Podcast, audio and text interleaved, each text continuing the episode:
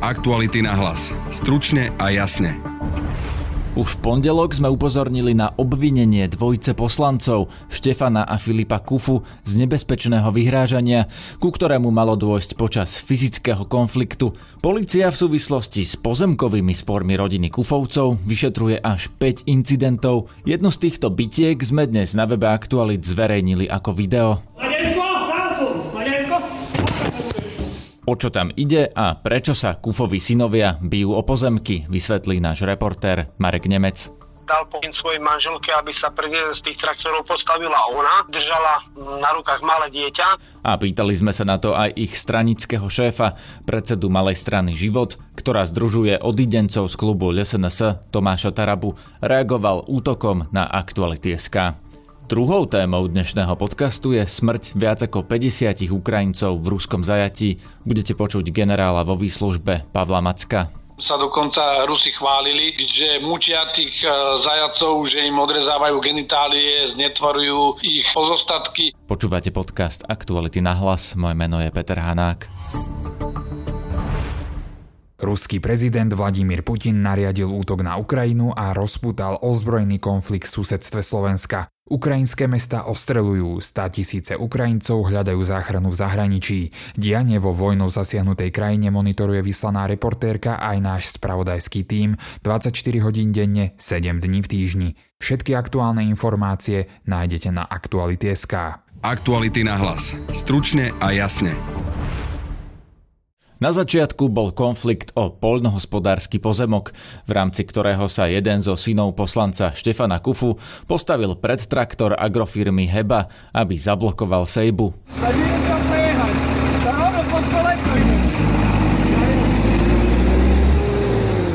Pred kolesa traktora mal jeden z kufovcov, Gregor, takto postaviť aj svoju manželku a dieťa. S argumentom, že traktor ohrozoval ženu a dieťa, si potom dvaja ďalší kufovci, Marek a Rafael, išli pestiami vybavovať účty do areálu agrofirmy Heba.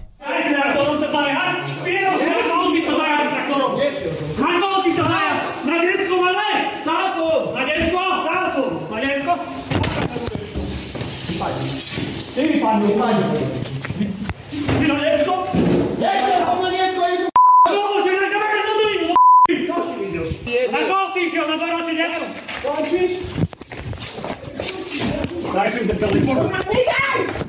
Celé video z tohto incidentu, ktoré si nahrali napadnutí poľnohospodári, si môžete pozrieť na webe Aktuality.sk. Ako sme informovali už v pondelok, len medzi týmito dvomi skupinami policia vyšetruje až 5 konfliktov. Prečo sa vlastne kufovci bijú o pozemky? Som sa pýtal kolegu Mareka Nemca, reportéra aktualít z Popradského regiónu. Obe farmárske skupiny chceli alebo chcú obrábať alebo starať sa o jedno, o jedno a to isté pole, aj Grigor Kufa, aj tá spoločnosť Heba, kdežto časom si už tá Heba k tomu pozemku vytvorila právny vzťah, čiže si ho prenajala a tým pádom ako keby ho vyfúkla tomu druhému konkurenčnému farmárskému podniku. No a predtým sa na tom poli stretávali obe tie skupiny a každá, každá z nich sa na tom poli hospodáriť. Rozumiem, Marek, to znamená ale, že e, títo v podstate polnohospodári, ktorí sú konkurenční ku kufovcom, teraz si povedal, že majú to pole prenajaté, takže no. oni majú právo ho využívať a kufovci nie. No áno, ale časom to tak tak e, pôvodne to tak nebolo, že to pole nazvime ho, že ako keby bolo voľné, hej, že proste kto prv príde, ten prv melie, takže najprv ho obrábala, alebo najprv na ňom hospodárala tá spoločnosť Heba. Ono bolo ako keby, ako keby voľné, že dalo sa prenáť, alebo dalo sa k nemu zatvoriť e, nájomná zmluva, o čo sa pokúšal e, aj ten ďalší farmár Gregor Kufa. No ale nakoniec sa teda nedohodli, pretože ten právny vzťah si vysporiadala spoločnosť Heba, no a tá na ňom mala hospodáriť ďalej. No. no a v tom im Kufovci zabránili uh, tým, že vlastne zablokovali sejbu tým traktorom, áno, to, to je to, čo môžeme vidieť na tom videu, že tam v podstate najprv to tak, takže blokuje. Pôvodne to prebiehalo tak, že si navzájom, teda, že si bránili presne pri obrábaní, pri obrábaní toho poľa, že kto tam zase je a kto potom bude žať, áno. No a následkom toho, to je v tom videu len tak veľmi krátko, je tam tá žena s dieťaťom e, pred traktorom, to je to, čo vlastne vyprovokovalo tú bitku. Vieš povedať, ako presne k tomu došlo? Lebo na tom videu je to nejasné. Na tom videu vidíme len ženu pred traktorom, ale nevidíme to, čo ty vlastne v článku opisuješ, že ju tam jej manžel vlastne postavil s tým, že aj keď ťa prejdú, tak tu stoj? Pôvodne pred tým traktorom stál uh, Gregor Kuva, ktorý mu bránil nielen akože na kraji poľa, ale i priamo na pohybe pri, pri, pri tej sejbe. Lebo tá sejba prebiehala tak, že na poli boli dva traktory. Jeden ako keby predorával alebo predpripravoval pôdu a druhý za ním sial. Takže on bránil, bránil v pohybe toho prvého traktora, ktorý tú pôdu pri, pripravoval na sejbu. No a medzičasom dal pokyn svojej manželke, aby sa pred jeden z tých traktorov postavila ona. No a ešte okrem toho, že držala na rukách malé dieťa, tak ešte na tom poli bolo aj dieťa e, jedného z bratov, Gregora Kufu Mareka, kde sa situácia mala vyhrotiť tak, že jeden z tých traktoristov mal údajne teda tým traktorom vyrobiť taký pohyb smerom ako keby na na ženu alebo na Gregora Kufu a na, na tie maloleté deti, čo vlastne malo potom následne spustiť tú reakciu, že, že popoludní prišiel otec jedného z tých detí, Marek Kufa, aj s ďalším bratom Rafaelom na ten polnospodársky kde si mali nájsť tých traktoristov, ktorí sa mali údajne teda pohnúť tým traktorom smerom na deti, či ich mali akože ohrozovať, alebo teda mali sa pokúsiť ich údajne akože zabiť. Áno, to tvrdia Kufovci, oni dokonca podali trestné oznámenie e, pre pokus o štvornásobnú vraždu, ale to, na čo som sa pýtal e, a to, čo ty opisuješ v tom texte a čo v tom videu, aspoň v tom zverejnenom nie je, je to, že ten e, Gregor Kufa, ak sa nemýlim,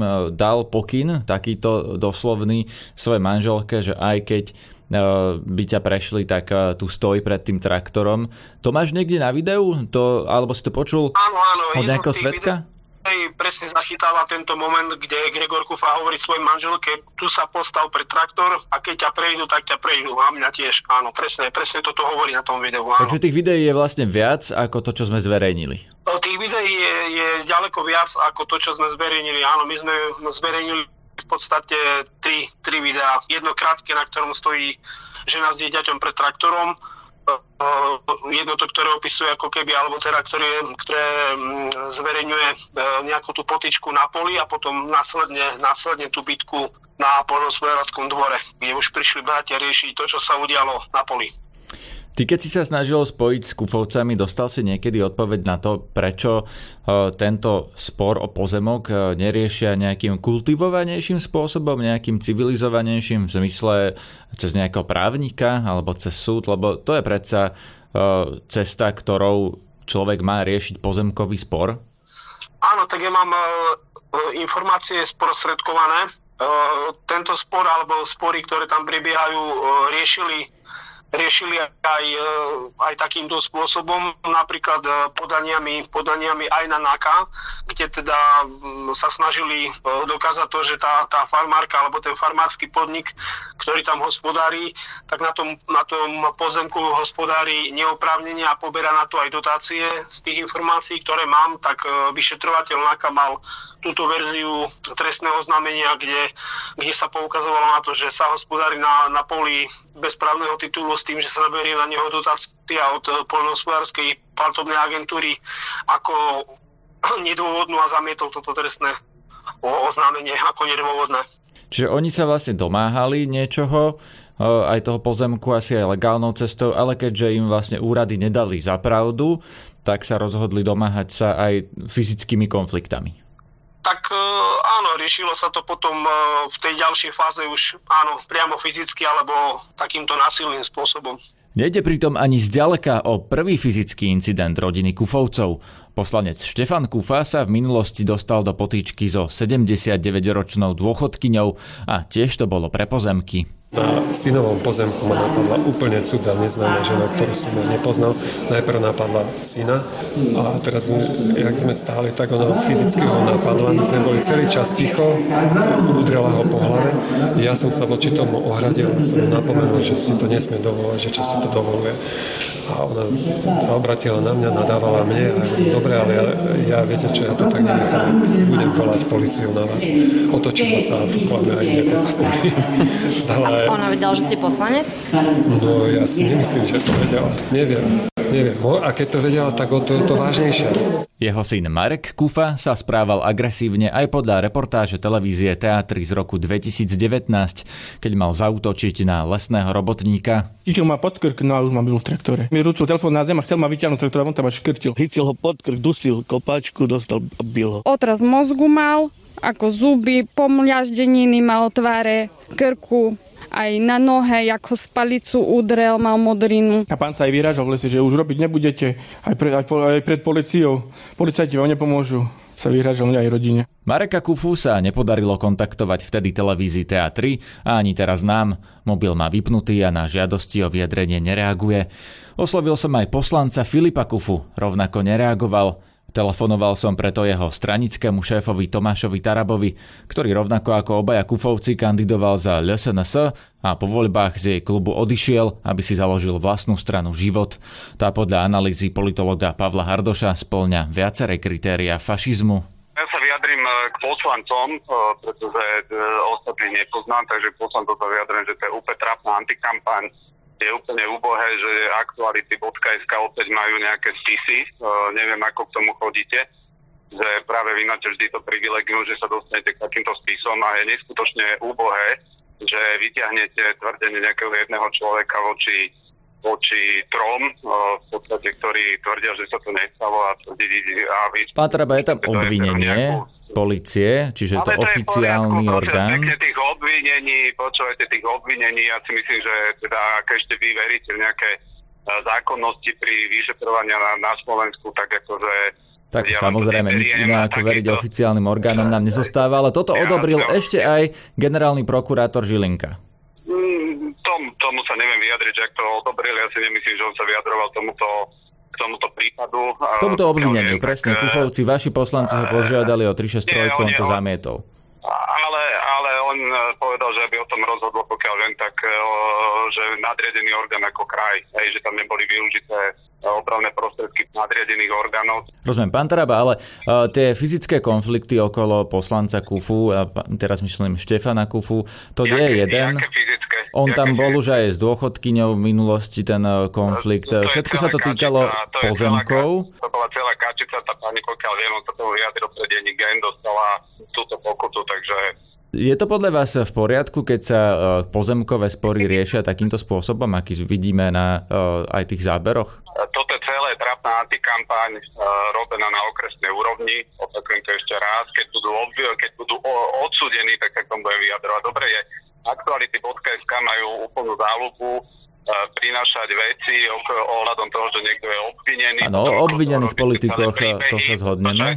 pýtam sa, odkiaľ máte tieto, tieto podklady. To sú oficiálne informácie, pán Taraba. To, že je niekto obvinený, je verejná informácia. Určite, určite to, že sa dostávate k ceným spisom, nie sú žiadne verejné informácie.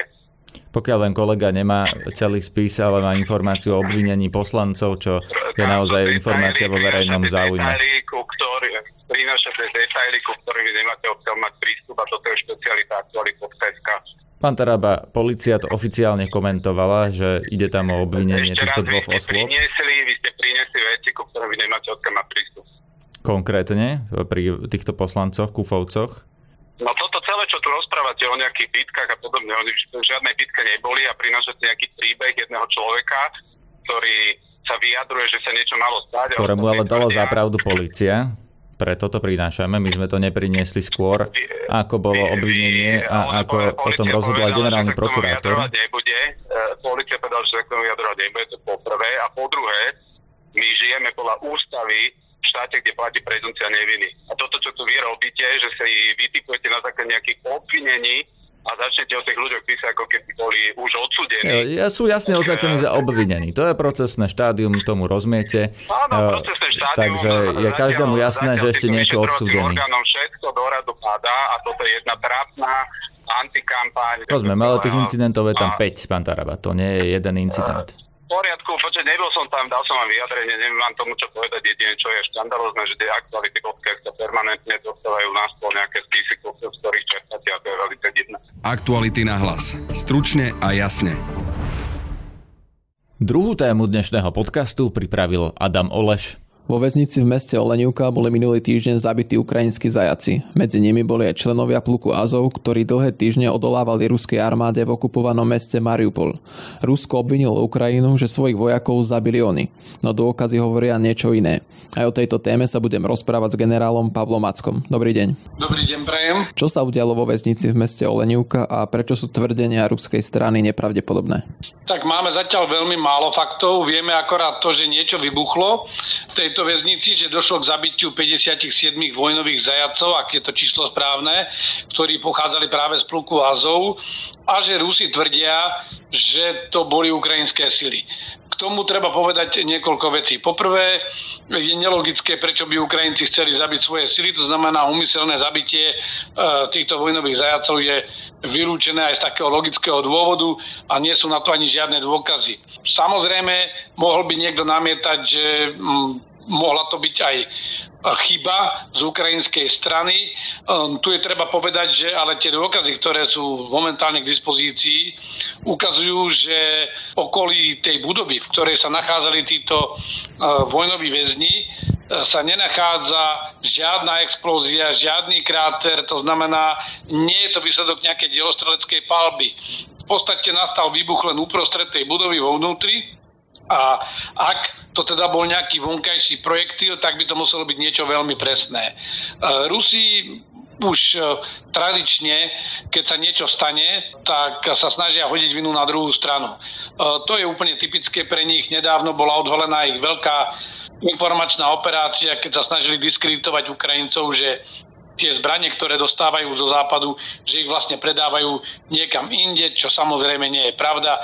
E, vyšla k tomu podrobná analýza, ktorá ukázala, že ako plánovite a koordinovanie Rusi púšťali do obehu e, tento hoax. V tomto prípade to vyzerá tak, že keď sa pozrieme na tie zábery, ktoré boli zverejnené zo satelitov firmou Maxstar, tak vidíme, že tam nejaká masívna palba okolo nebola, že je tam teda jedna budova, ktorá je zničená. Je zaujímavé, že všetky tie zábery, ktoré máme, ale aj informácie, ktoré sú v dispozícii, tak neukazujú, že by tam boli zranení alebo zabití aj ruský personál alebo nejakí príslušníci Červeného kríža. Jediní, kto sú tam mŕtvi, tak sú to vlastne tí vojnoví zajaci.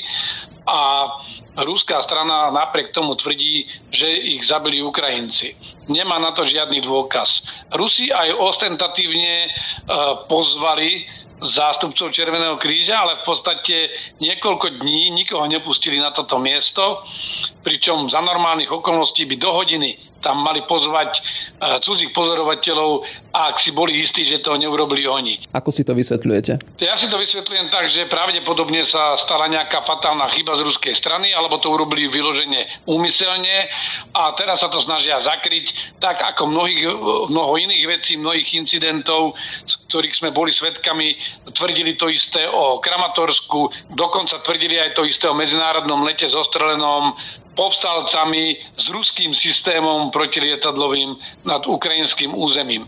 Je to obvyklá taktika Rusov, je treba to medzinárodne vyšetriť, ale samozrejme to vyšetrovanie bude veľmi stiažené tým, že Rusi vlastne niekoľko dní na miesto toho incidentu nikoho nepustili, lebo normálne, ak by tam bol ten HIMARS, ako oni tvrdia, tak by sa tam našli e, nejaké úlomky črepiny priamo z toho systému. To sa vždy dá identifikovať veľmi presne. My vieme, či zasiahol nejaký objekt e, strela Kaliber, alebo to bola strela KH-22, alebo, alebo nejaká iná, napríklad Točka alebo Iskander.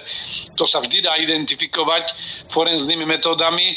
A ak takto dlho Rusi nikoho nepustili na to miesto, už to vyvoláva veľké pochybnosti, lebo de facto by mohli priniesť dokonca aj pozostatky z nejakého HIMARSu z úplne iného miesta. Jednoducho e, všetky tie informácie, ktoré teraz máme, tak skôr nasvedčujú k tomu, že to bola akcia z ruskej strany a otázka je len, že či to bolo zámerne alebo iba došlo k nedopatreniu, ktoré chcú Rusi zakryť. Nechcelo sa len Rusko pomstiť ukrajinským vojakom, ktorí dlho bránili práve mesto Mariupol. Hovorilo sa aj o mučení týchto vojakov? Tak my sme boli svetkami nielen v prípade týchto vojakov, ale aj na inom videu, ktorým sa dokonca Rusi chválili, kde mučia tých e, zajacov, že im odrezávajú genitálie, znetvarujú ich e, pozostatky, takže nedá sa vylúčiť ani tento motív. V každom prípade ale čo vidíme je informačná hra, a propaganda z ruskej strany, ktorá má všetko toto prekryť. Je možné, že podobných prípadov je viacej, keď sa pozrieme do minulosti. Sovieti sa podobne zbavovali aj polských vojakov počas druhej svetovej vojny. Známy je Katínsky masaker. Je to tradičná metóda v tom ruskom priestore a v Rusku a to už je jedno, že či to bolo v cárskom Rusku, v sovietskej ére alebo aj dnes. Konec koncov vieme, že aké zverstvá si páchali v Čečni. E, veľa sa hovorí aj o zverstvách, ktoré páchali Wagner Wagnerovci nielen v Sýrii, ale aj v Afrike, takže je to celkom možné. Nebolo by to niečo vynimočné. E, Rusi sú týmto známi, že nejaký veľký rešpekt e, k ľudským životom nikdy nemali a to dokonca ani k vlastným a nie to ešte k protivníkovým, takže je to možné. Týchto incidentov je viacero, veď sme videli e, dokonca napádanie a likvidáciu civilistov na severe Ukrajiny, či už to bolo v Irpini alebo, alebo v Buči a v tých ďalších miestach, takže e, nedá sa vylúčiť, že nejaká radikálna skupina na tej ruskej strane toto proste vykonala a my sme dnes svetkami len ruského divadla, ako to všetko zakryť a zamaskovať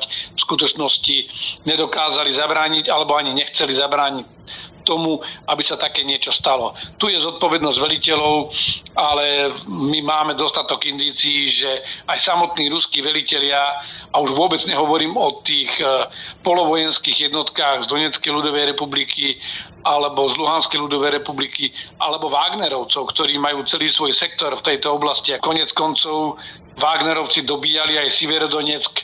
Takže je tu taký, taký historický e, záznam, že opakovane Rusi takýchto vecí sa dopúšťali. Aká je momentálna situácia na Ukrajine? Vidíme, že Ukrajina získava, hlavne v Chersonskej oblasti, naspäť svoje územie. Zmenili západné zbranie vývoj vojny, alebo nás čaká ešte dlhá vojna? Ja mám obavu, že nás čaká veľmi dlhá vojna. E, tie západné zbranie čiastočne pomohli Ukrajine zmeniť pomery na boisku, ale situácia je taká, že ani jedna strana nemá navrh, tie sily sú pomerne vyrovnané. Ukrajinci nemajú dostatok síl na nejakú masívnu protiofenzívu celoplošnú, ale ruský útok už kulminoval, takisto e, sa nevedia príliš veľa pohnúť. Ten útok je veľmi pomalý, kulminuje, nedarí sa im koncentrovať sa na jednom mieste a rýchlo to rozhodnúť. V každom prípade e, je to také štádium konfliktu, kde dochádza veľkým stratám a intenzívnym bojom v tom mikrosvete na línii dotyku. Keď sa pozeráme z veľkej diálky na tú celkovú mapu Ukrajiny, tak sa nám zdá, že sa tá fronta nehýbe, ale v skutočnosti tie boje sú veľmi intenzívne práve na čiare dotyku. Dá sa očakávať, že jedna aj druhá strana sa bude snažiť prevziať iniciatívu a niečo zmeniť, prekvapiť nejakým spôsobom toho protivníka. V každom prípade tie západné zbranie pomohli Ukrajincom v jednom a to, že e, im umožnili vrátiť sa k tej svojej pôvodnej stratégii, tzv. stratégii korózie, E, tých ukrajinských jednotiek smerom na ruské útočiacie jednotky. Oni na severe boli schopní napádať ruské tylo tým, že tam bol zalesnený terén, boli schopní prenikať do hĺbky tej ruskej zostavy a prepadávať im zásobovacie jednotky, miesta velenia. To sa trochu nedarilo v tej oblasti Donbasu, ale práve tieto zbrania ako presné delostrelectvo, raketomety HIMARS im umožňujú zasahovať Rusov v podstatne väčšej hĺbke, takže znovu ako keby získali tú možnosť tej korózie ruskej útočnej sily a postupne ich unavovať, ale samozrejme týmto sa vojna vyhrať nedá. Ukrajina bude potrebovať ďalšie e, prostriedky, predovšetkým obrnenú a mechanizovanú techniku, aby sa dokázala vlastne dostať do situácie, že bude schopná nielen narušovať ruské operácie, ale aj vyvinúť svoje masívnejšie operácie, prenikať do hĺbky ruského územia, obsadzovať to územie myslím tým ruského územia na okupovanej Ukrajine a rozdeliť tú ruskú zostavu. To by im umožnilo vlastne získať takú iniciatívu a zmeniť ten vývoj vojny. Zatiaľ je to e, príliš také vyrovnané. Ukrajinci veľmi dobre odizolovali ten Kherson. E, samozrejme, jedna vec je ho zaizolovať, prerušiť zásobovacie trasy Rusom cez rieku Dnipro. Druhá vec je dobíjať samotný Kherson, lebo zatiaľ získavajú len obce. To mesto je veľmi veľké. Tie boje by boli podobné ako v Mariupole. Tu sa ponúkajú aj iné možnosti ukrajinským silám, či už v Záporoží alebo na inom úseku fronty. Pokúsi sa preniknúť do hĺbky ruskej zostavy, rozdeliť ju, ovládnuť nejakú kľúčovú infraštruktúru, napríklad dôležité zásobovacie trasy a tým pádom donútiť Rusov reagovať. Keď sa toto Ukrajincom podarí, tak e, tá iniciatíva prejde do ich rúk, lebo doteraz tých 5 mesiacov vojny e, Rusi určovali miesta, kde sa vedú tie ozbrojené strety. Toto by sa mohlo zmeniť aj pomocou tých zbraní, ale potrebujú tí Ukrajinci e, podstatne viac síl a prostriedkov na to, aby mohli zvrátiť zásadným spôsobom priebeh vojny. O vojne na Ukrajine som sa rozprával s generálom Pavlom Mackom. Ďakujem za rozhovor a prajem pekný deň. Pekný deň prajem všetkým. To je na dnes všetko. Sledujte aj ďalšie naše podcasty. Vydali sme napríklad už aj podcastovú verziu relácie na rovinu, v ktorej bol hosťom šéf komory záchranárov František Majerský. Na dnešnom podcaste Aktuality na hlas sa podielali okrem Adama Oleša aj Matej Ohrablo a Valentína Rybárová.